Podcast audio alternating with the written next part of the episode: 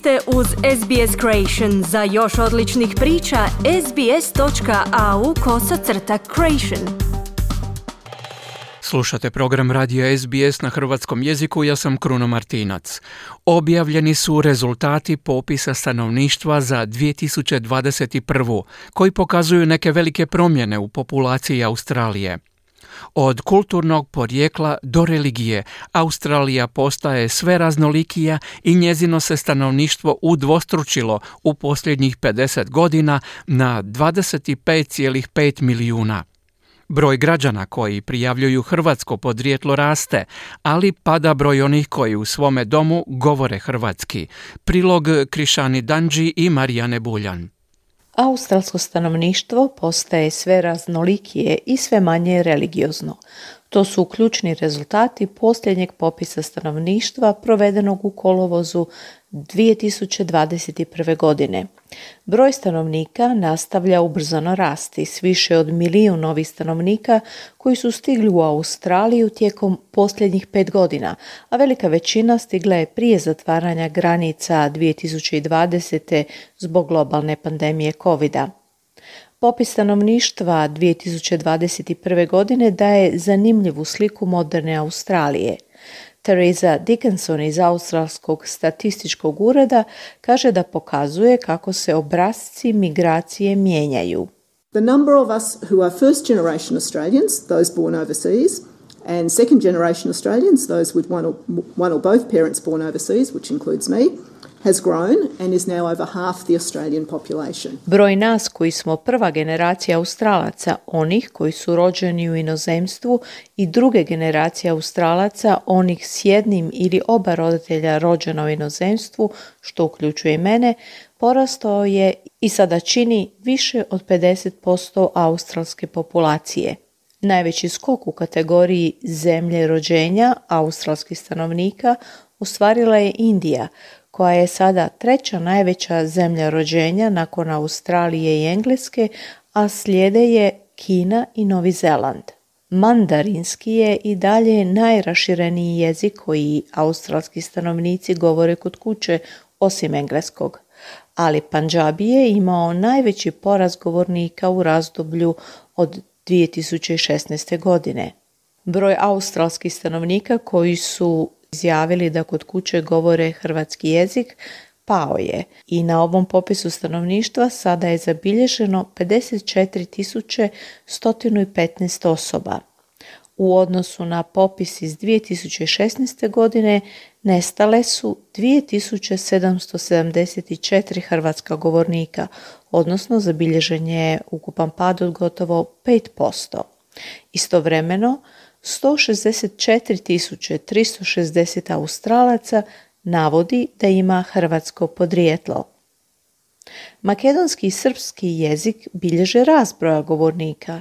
Kod govornika makedonskog jezika riječ je o malom povećanju od stotinjak osoba, a u slučaju srpskog jezika u posljednjih pet godina zabilježen je rast od gotovo 3,5 tisuće, te je popisano nešto više od 57 tisuća govornika srpskog jezika.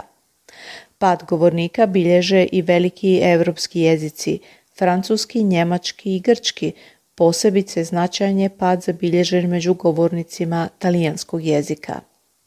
Demografkinja sa Australskog nacionalnog sveučilišta doktorica Liz Allen kaže da bi čak i te brojke mogle zapravo podcjenjivati pravu prirodu multikulturalizma u Australiji. While the majority of Australians are either uh, themselves born overseas or their parents born overseas, that's just the tip of the iceberg. There are many more Australians who identify with uh, either what's called a, hyphenated uh, Dok je većina Australaca ili sami rođeni u inozemstvu ili su njihovi roditelji rođeni u inozemstvu, to je samo vrh ledenog brijega. Mnogo je više Australaca koji se poistovjećuju s onim što se naziva australskim identitetom, s crticom, recimo – azijsko-australski, afričko-australski i tako dalje. Došlo je i do promjena u generacijskom sastavu stanovništva.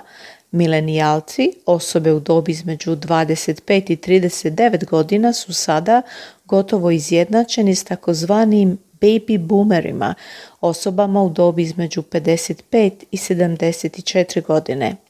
Obje ove grupe imaju više od 5,4 milijuna ljudi, ali David Gruen kaže da su milenijalci vjerojatno već brojniji.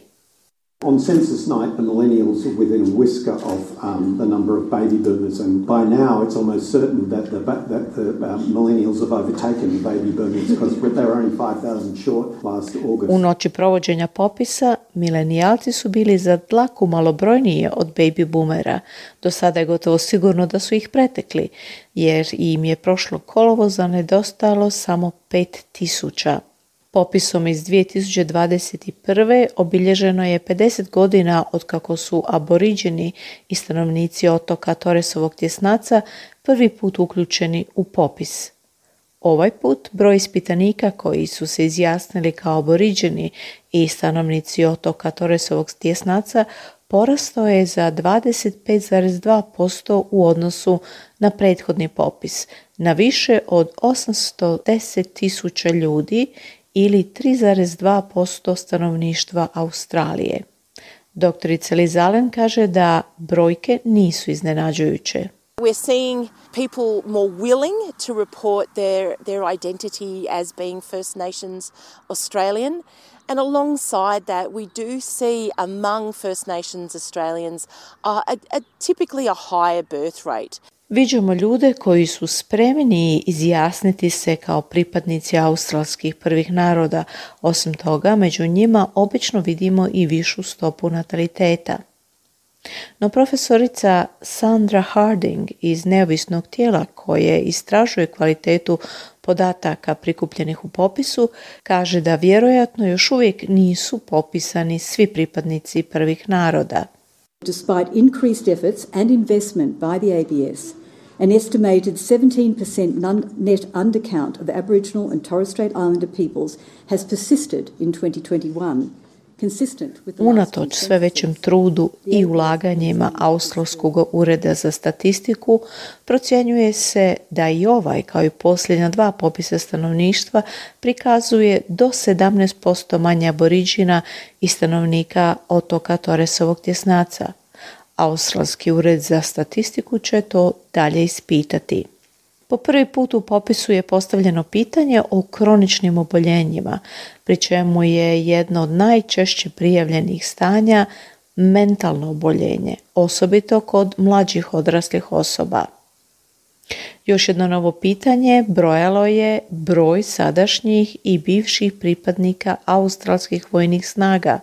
Sada ih je više od 580 tisuća. No dok je popis tražio od ispitanika da identificiraju svoj spol i nudio odgovore muški, ženski i nebinarni, postoje pozivi da sljedeći popis uključi više informacija o rodu, Dr. David Gruen kaže da su vlada i parlament ti koji biraju pitanja, te da je bivša koalicijska vlada naložila statističkom uredu da postavi pitanje o spolu, ali ne i o rodu ili o seksualnoj orijentaciji, no da bi se to moglo promijeniti tijekom sljedećeg popisa.